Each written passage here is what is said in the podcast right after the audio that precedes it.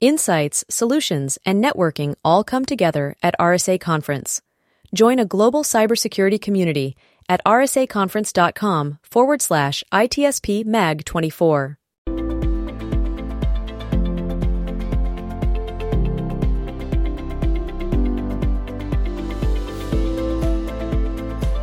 Either we are there or not, ITSP Magazine still gets the best stories.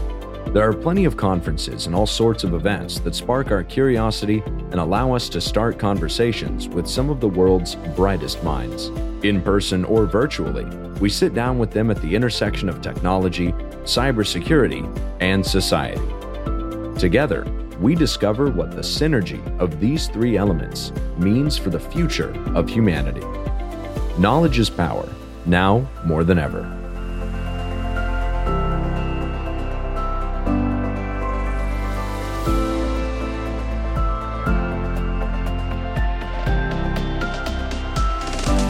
Marco. Sean. Sometimes, uh, not only do I feel underappreciated, I feel misunderstood. God, that's a great way to start a podcast. I don't know, I don't know very, what to say. Very positive. uh, there's artificial intelligence for that. I know. Um, just, just fix it with some AI.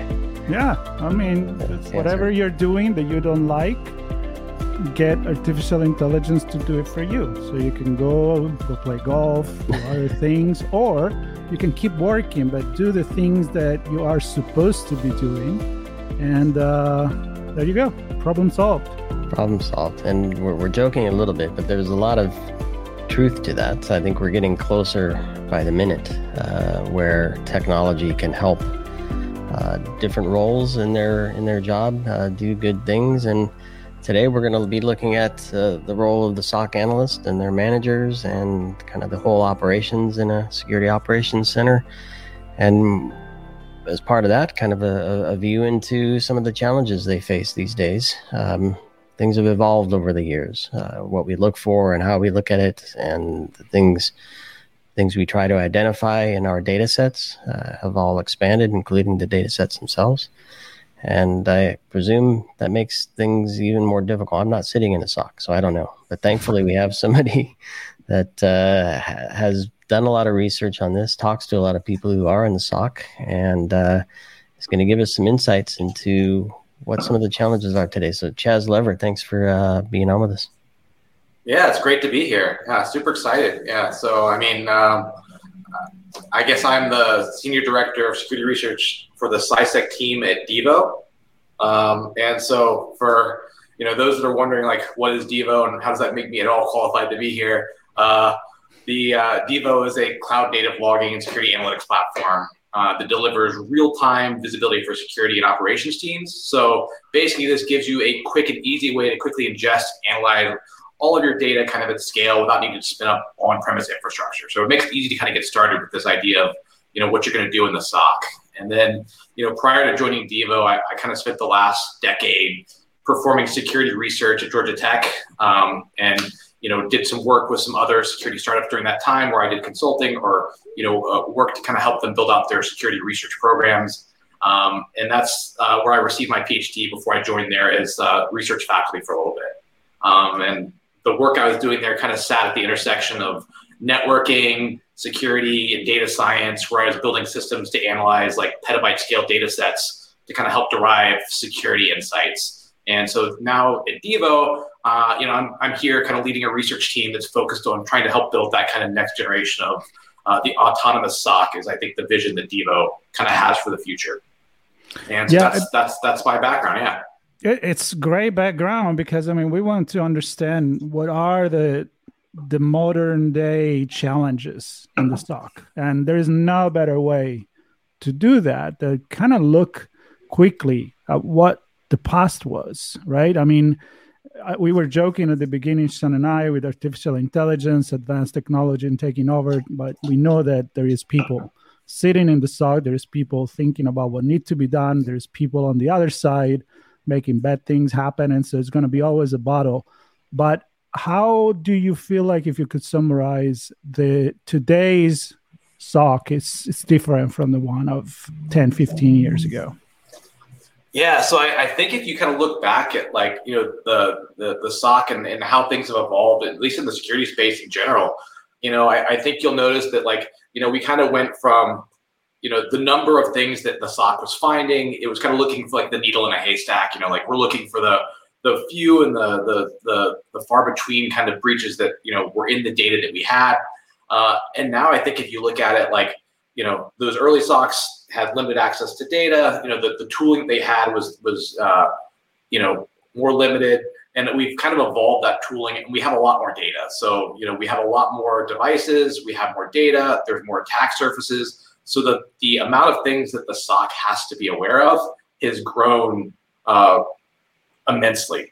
Um, and so, you know, this kind of raises a lot of questions, you know, for, for, for those kind of that modern SOC about like, how do you go about collecting all this data? Where do you store the data? What do you do with it after you have it? You know, how do you collect data from like IoT devices, from you know, bring your own laptops to like, you know, all these things. You know, there's no more kind of like moat that you had around your your network where you know you had physically hardwired computers that never left the premises, and you know you could physically secure everything there. Now everything's kind of mobile and moving around. You know, with phones and everything, it's it's a it's a lot kind of harder um, for the SOC to kind of deal with some of those challenges. Um, and I think that's one of those you know evolutionary changes that like more threats. You know, you have threats that are kind of commodity solutions now, where it's like you know for somebody to get into the game of, of, of using malware or other things, they don't even have to be an expert in writing it. They can just go purchase it off the shelf.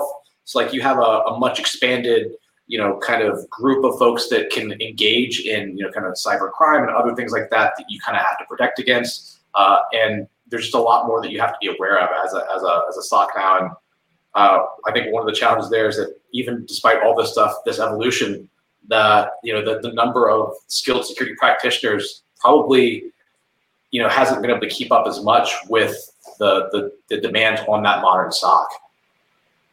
And and Chaz, uh, might be a little known fact for some folks, but many moons ago, I I helped to bring one of the first SIEMs to market.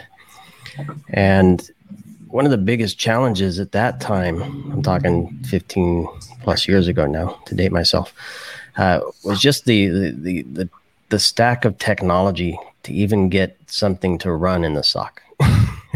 yes. The, the, database and the and the uh, the LDAPs and and the the networking connections and the distributed uh, databases and and I mean all this stuff was just a, a mess. And so, just operating the systems that allow you to do your job uh, was a huge problem, let alone doing the job. So maybe I don't know if we can pick on both of those things for a moment: the the operational aspects of running a SOC, and then and then maybe uh, the team are actually doing their job. Um, yeah, not just having the data, but actually having a UI and a, and a good UX experience to do what they do. So let, us focus on maybe the operational aspect of running a SOC first. Yeah, so I think I, I think one of the interesting kind of evolutions here is like you now have this kind of you have cloud native platforms, right? Where you know I think you know the the old school thing of having to like run everything on premise. You don't have to do that anymore. You you can you can use you know depending on what your security posture is and what you're comfortable you know putting in a cloud environment you can either you can get started really quick. I mean you can go to you know a cloud native platform that will let you ingest data there where you're not on the hook for managing all that infrastructure and understanding how all the database and all the other components fit together. And when they break you're also not on the hook for you know trying to, to kind of fix those. Uh, and that's you know as as someone who came from georgia tech where we had to run a lot of our own stuff on prem you know deploying all that infrastructure and maintaining it and then doing your job on top of it was like several full-time jobs you know like uh, you know maintaining as you said the databases and the infrastructure that you had to use to collect the data store the data and then like in addition to that keep up the the instance that, that like, let you actually do useful things with the data that was a lot and so uh, you know one of the the benefits that you know the you, you get in this kind of more modern environment is you can find solutions uh, that you know are cloud native. You know, Devo is one of them. Uh, allows, allows you to do that in the cloud, but like that's a that's a huge that's a huge win. Um, and you know the, the, the great thing there is now you just have to worry about like getting data into the the platform, and you can let the platforms kind of you know help you with the rest of it. So it makes it makes things definitely easier for you if you're trying to like kind of you know just get up and running. Um, and then like you know I, I think with that you know, given the the kind of the staffing, uh, you know, shortages and things like that that you might have, and finding enough people to, to, to run things, you can focus more of your resources on like actually having the, the, the folks that can actually do you know security operations within SOC rather than having to just you know have like kind of IT operations and as well as that to, to make all this stuff work. Um, and that's a that's a that can't be I think underestimated enough. Yeah. So so recognizing that uh, all that's changed. Hello Cloud. Um, and APIs. I'll throw those in there to make the connections. How it I've had some of these conversations with some CISOs that just because you eliminate on-prem and move things to the cloud and you have access to data through APIs doesn't mean your team uh, is magically better and they can magically use that new system because uh, right. it is new new technology stack, new way of accessing data, perhaps uh, bigger feeds of data, faster feeds of data that they that they don't know how to deal with, perhaps. So, talk to me a little bit, uh, sticking to the kind of the operational element, element still. How modern technologies may you, you can't just shift your SOC team to the cloud either, right? You may you have no. to spend your money to move your your on-prem stuff to the cloud, and your team also has to transition with it. So, are there any challenges on that front from from a management perspective? So yeah, I mean, I think you know, uh, you know, shifting shifting folks to the cloud. There's like a different. It is kind of a different you know skill set in some ways uh, than like somebody on prem. In some ways, you know, uh, some of the tooling that you know you're shifting to the cloud is similar stuff that you may have seen running it on prem, uh, but you know, it's it may have slightly different, you know, uh, kind of access and use patterns. But like, you know, from the the day to day SOC perspective, uh, you know, I guess this is really kind of the question of like, does your SIEM of choice or does your kind of platform of choice run also in the cloud, or do you have to switch to a new environment? Because this is one of those kind of things where like even moving from like SIEM to SIEM, you would have had that those kind of same barriers even before we moved to the cloud. Um, so I think you know some of that is is kind of you know part and parcel of, of getting you know stuck in kind of a bespoke, bespoke stack. Um, but I think you know one of the things that you know is kind of helpful with dealing with more of the data that I think you know you're starting to see with more of like kind of the modern SIEMs and more you know modern platforms is more automation around you know helping you do things. So um, you know this is kind of like providing things like you know behavioral analytics and stuff like that on top of the, the, the platform that you have to kind of help remove some of the burden of having to uh, have the, you know your own kind of SOC analysts and figure out how to do those things in this new environment. Like some of it just kind of comes in the box, comes out the box by default, um, and, and helps your SOC be a little bit more capable. You know, doing things in a new environment. So like they're not having to learn everything from scratch. They're having to learn, you know, maybe how to use the alerts and things here, but like you're getting more maybe functionality out of the box. Uh, and so I think that's that's one of the benefits is that you know those automations, uh, you know, come out of the box. And because it's running in maybe you know a cloud setting, you may get more frequent updates and more frequent features that can get pushed more quickly. Um, you know, from a testing perspective. Whereas you know when you were running those on-prem things, you may have not wanted to upgrade for fear of breaking something. Um, and so like you're running a version of you know your your software that didn't have the latest features because you know you know your IT team hadn't gotten around to deploying it yet. Uh, I think that's that's a kind of a benefit here is you maybe get more of those automations that maybe helps you transition faster and, and move a little bit quicker. And so that might be a benefit that kind of helps ease some of that transition of like having to deal with a new system altogether. So let's talk about that because one element that sounds to me break sometimes it's actually the human element in the SOC, You know, burnouts, uh, you know, overworked, and maybe you know all these changes coming up and not knowing what is going to be the next job. I mean but but there is so many people that that want to do that job. Some don't know how to transition into that job. And as you mentioned before there is still that incredible gap of people that we do need to run the job even if the machine is making things easier. So is is that like a different path that you see now to be ideal for people that want to come in the industry in that role compared with what it was years ago now with all this automation i mean how does somebody today that is a student say you know what I want to do that job. I want to do it well. This is how I can get to be really good at it.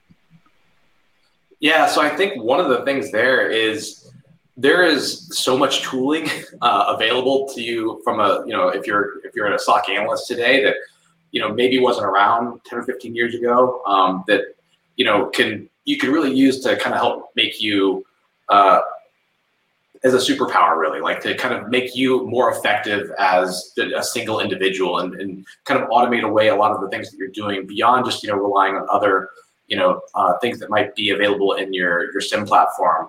And so like if you're looking at kind of like you know these tools it's like you know from the if you're you know working with like networking data it's like you know are you familiar with like the you know common tools that help you kind of slice and dice that kind of network traffic in kind of efficient ways you know? So this is like understanding like you know i'm trying to do uh, you know surveys of the internet to kind of find my attack surface. Like are you familiar with like tools like Censys and Shodan for like searching the internet for these types of vulnerability like searching for attack surfaces that are exposed online? Are you familiar with things like tcpdump and wireshark for like actually doing you know on the on the wire packet inspection are you familiar with like you know proxy suites there so i think kind of if you're trying to get into this this uh, this kind of these kind of roles today, understanding some of the tool sets that are available to you and really trying to kind of master those um, are a, a, really good place to start. And there are a lot of these that are you know publicly freely available. Like they're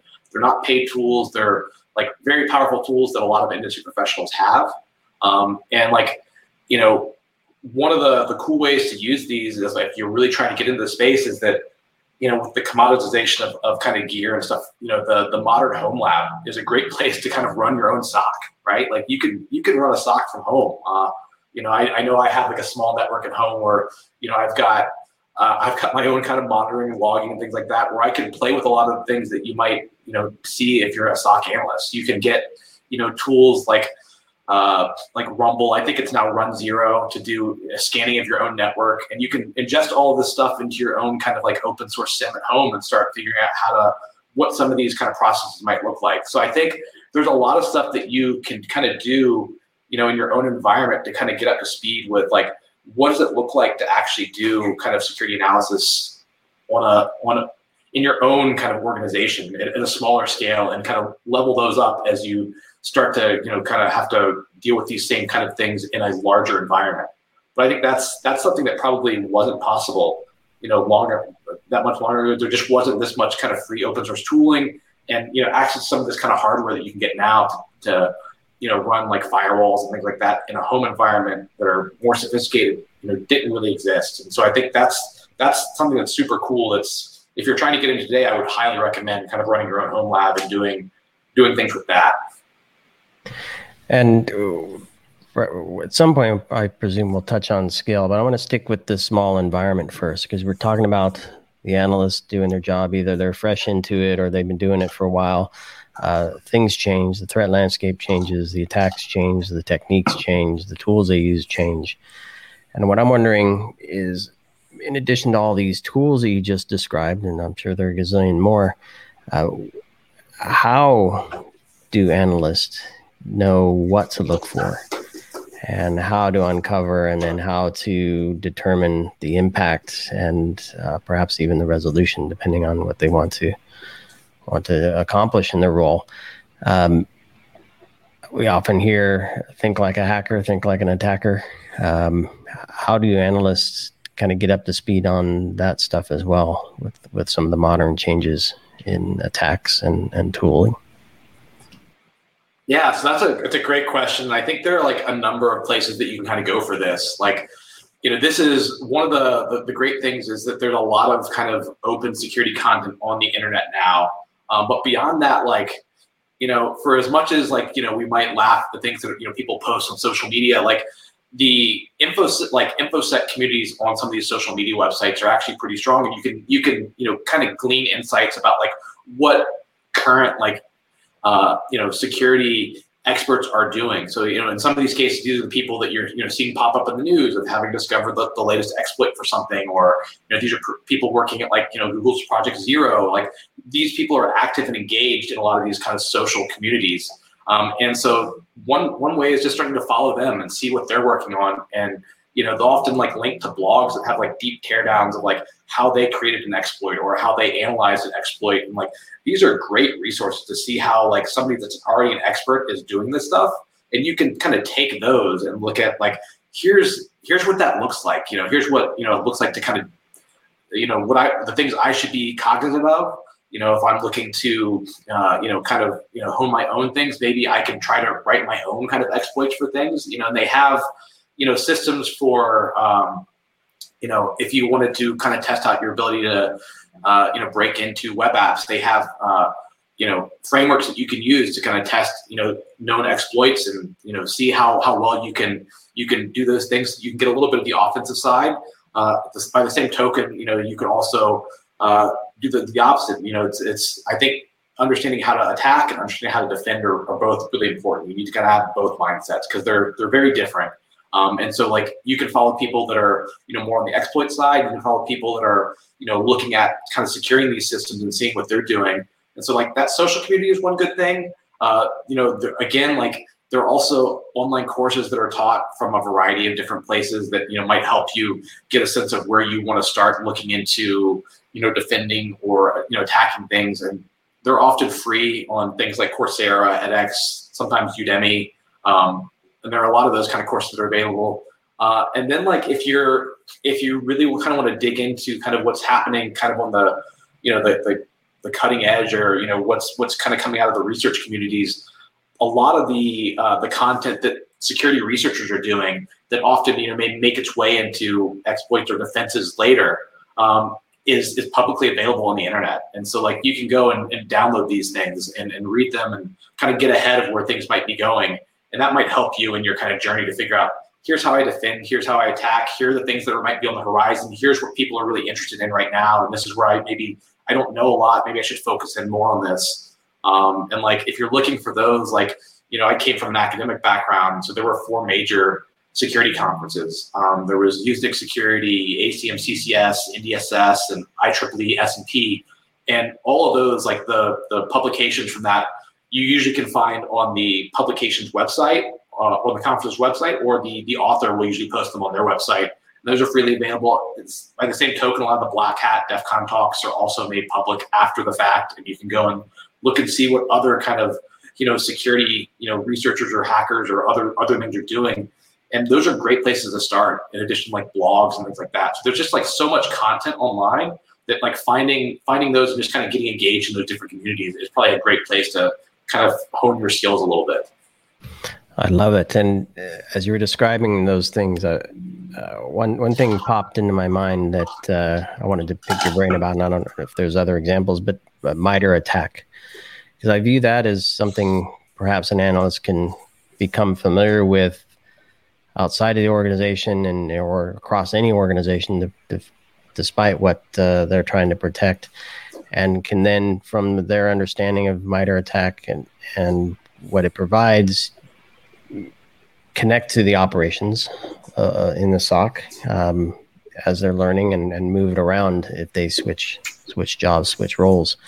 Um, any any thoughts on on MITRE or other things like that that uh, can help? Yeah, so there, so it, it, it's it's a great thing. There are actually a number of kind of like you know security frameworks that exist out there, but MITRE ATT&CK is a, a really kind of I think widely used and kind of accepted one.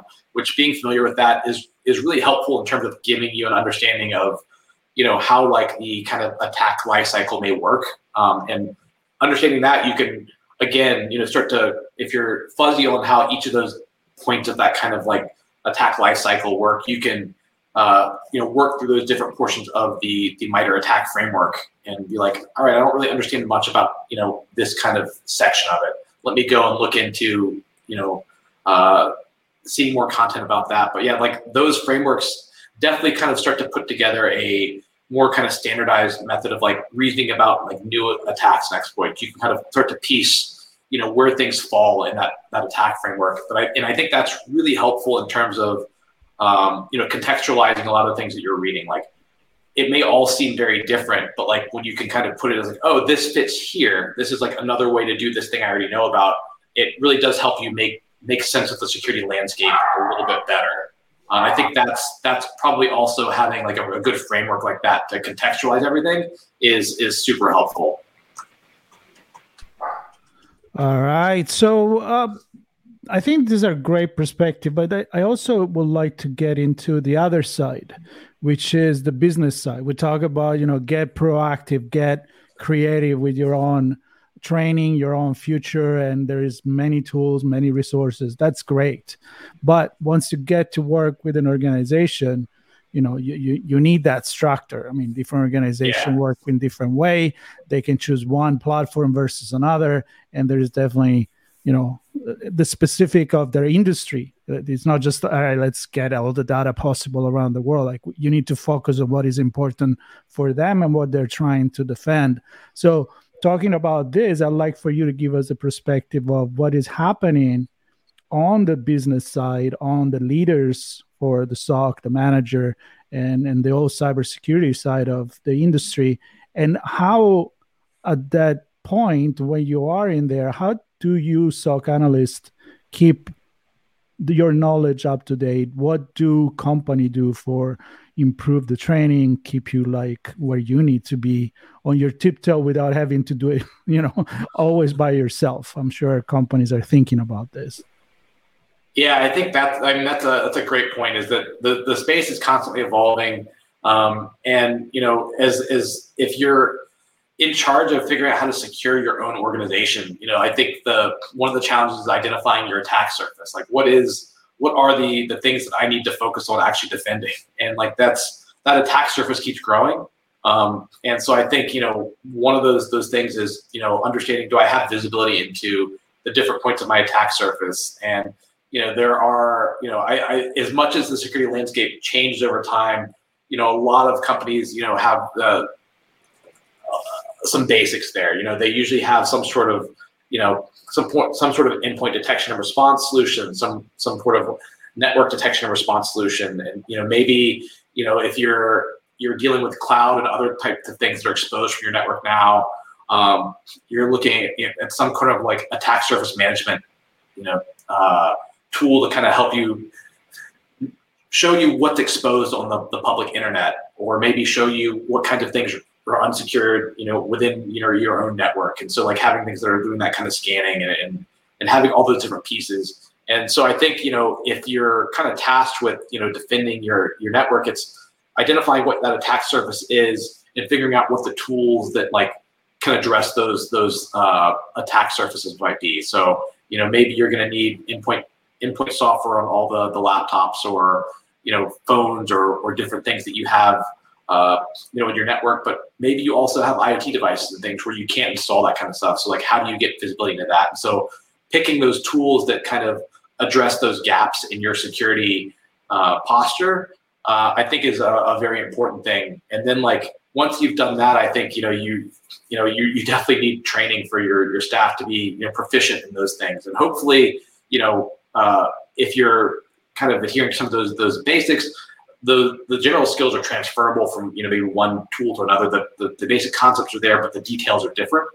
Um, but I think you know once you're you're looking to kind of training and keeping that staff up to date, this is one of those cases where you know. Uh, perhaps like sponsoring your your employees to actually attend some of those industry conferences um, beyond just reading the stuff there on their own is maybe helpful and that from the standpoint that like one they're going to get to meet other security practitioners as a group and that might be helpful in terms of just those discussions often lead to things that you might not have thought to ask otherwise. You know maybe other other other groups are having similar problems that you are and just that that kind of uh, community of infosec people uh, talking with them will help you your team become more aware of these things and like maybe you know help establish some of those relationships where they can reach out to folks depending on things that are going on within your own organization. Be like hey we're seeing this type of thing. Have you guys seen this before can you can you provide some help there? Um, but beyond that, you know, like I think this is an opportunity where like if you're you have a team internally, you know, uh, you can have reading groups and things like that for you know you know technical publications things like that. So like everybody's on the hook for reading everything that comes out of one of these conferences because I can tell you from my life in the academic space, there's too much to keep on top of everything. And so one of the the really valuable things that we used to do was you know have reading groups where like we would you know have somebody tackle one topic and come and present it to everybody else. Uh, the benefit here is that you, you get somebody that kind of has to go in and really tackle it and become an expert and explain to everybody else. And now, by nature of doing that, you have an expert on your team that can explain those things to everybody else. And now you you kind of uh, by having a variety of these things, you, you get a diversity of those types of things, uh, diversity of knowledge across the group. Uh, I also think that you know uh, this is another case where you know maybe sponsoring like capture capture the flags or other types of of things internally, you know, as, as kind of a, a, team building thing or, you know, a learning thing and having them, you know, go and participate against other folks is maybe another interesting that you can do. Um, you know, having regular kind of like lunch and learns where somebody explains some topic within the SOC to, you know, new folks so that you one, you can record that and have that kind of dispersed to other people coming in. Um, but like, you know, this, this forces, you know, you to constantly be keeping on top of things and, and presenting these things to to new folks that are coming in so that you have onboarding resources. I think because that's that's another kind of tough thing is that you know uh, i think as a lot of people are probably aware like you know turnover in the soc is also high because burnout is high because we have you know probably too few people doing too many things. So being able to onboard new people quickly is probably also important like right now uh, you know just from a practical standpoint you know like you want to you want to limit the burnout, but like you need to realize that it may still exist, and you want ways to quickly onboard new people. So having these kind of resources internally is probably incredibly useful. Uh, and then there's you know other kind of like training resources where you can have people come in and give courses to your SOC. You know, like that's a that's another another opportunity where like you can have this be like a group activity where instead of them having to go and kind of find this on their own, they can you know you can have folks like you know SANS has courses, MITRE even has training courses on the ATT&CK framework if you wanted that to come in and, and kind of teach teach that to your team directly. So I mean, I think there are a lot of op- opportunities for like you know regular kind of content uh, to be dispersed to your team as long as you're making an effort to kind of have that training be a part of you know the the life cycle of your SOC. Yeah, and if there's, I don't think we said it explicitly, but if there's one thing that that I'm kind of sensing all the way through is, is there's no one most important thing ever. there, there's a, there's a lot. Yeah. And uh, we're we're talking uh, not just at the threat level, but, from uh, an operational level, from a technology level, from a human em- element level. And I think what's important is that organizations recognize that that this role has a lot of things on their plate and in their mind and uh, in their MBOs and and it, their ability to be on top of things and have the latest uh, knowledge is critical. And um, I know that's one of the main reasons that uh, the SOC Analyst Appreciation Day was formed was to recognize this role and the work that they do in the SOC and give a place for SOC analysts to come together and share information and engage with each other and access resources that uh, that are available to them from the community. And uh, I mean, this is the second annual year, second annual SOC Appreciation Analyst Appreciation Day that Marco and I get to participate in. We're going to hold another panel this year. Last year we did the day in life of a SOC analyst. This year we're do- looking at the hybrid SOC where uh, we we leverage an internal team and an external team and probably some technology to to bridge uh, bridge them together. And uh, it's going to be a great conversation as part of a larger full day event um, that uh, has lots of topics. So. Yeah, and I was just walking the other day, my dogs, and I was like, you know, there should be a, a SOC analyst appreciation day.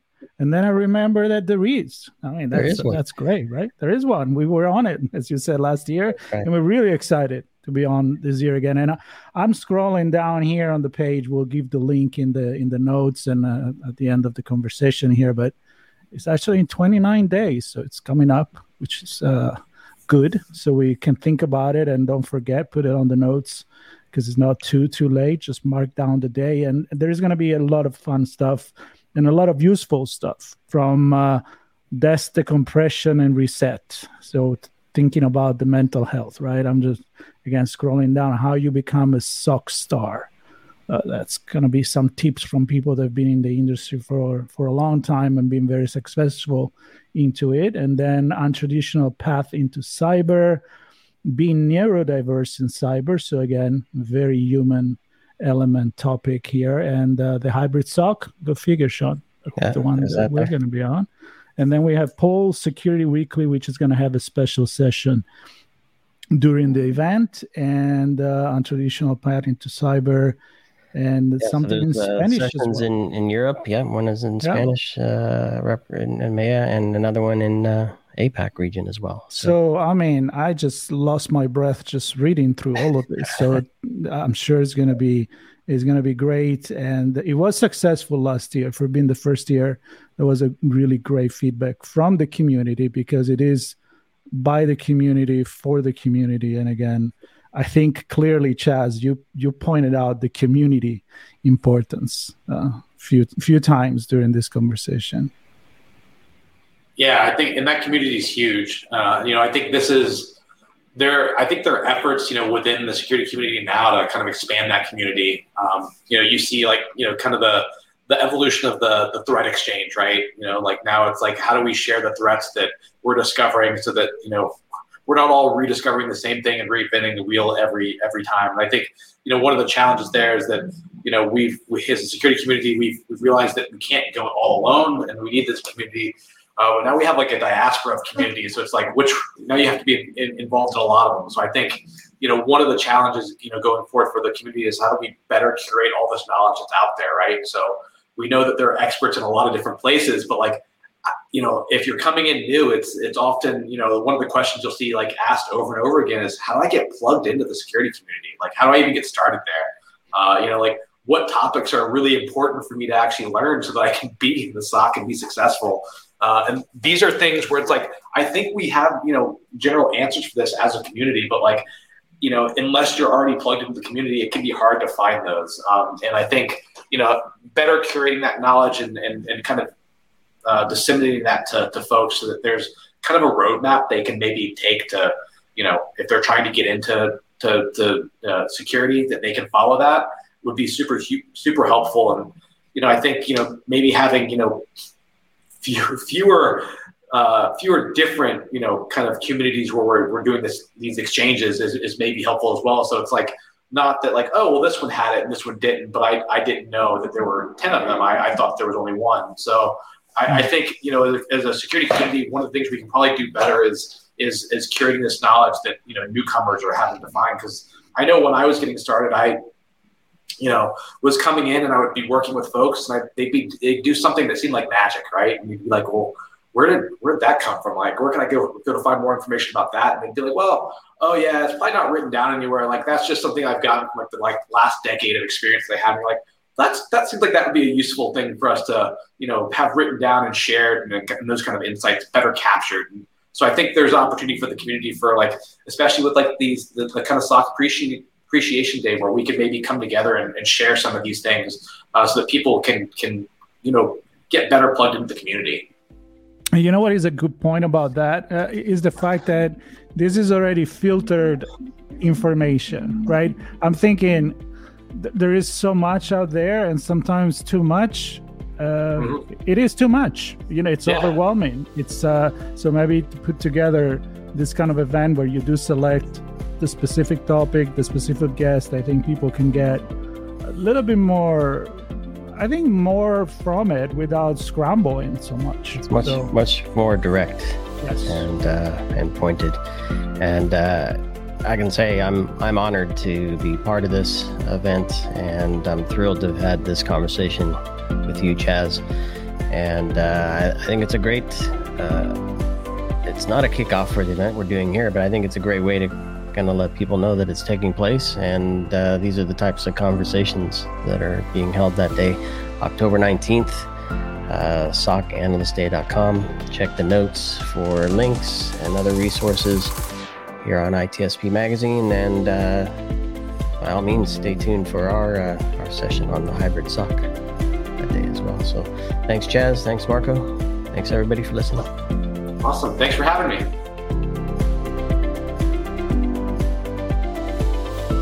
We hope you enjoyed this episode of our on location conversation.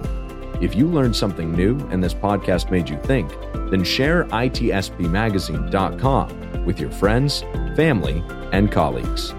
If you represent a company and wish to associate your brand with our conversations, sponsor one or more of our podcast channels. We hope you will come back for more stories and follow us on our journey. You can always find us at the intersection of technology, cybersecurity, and society.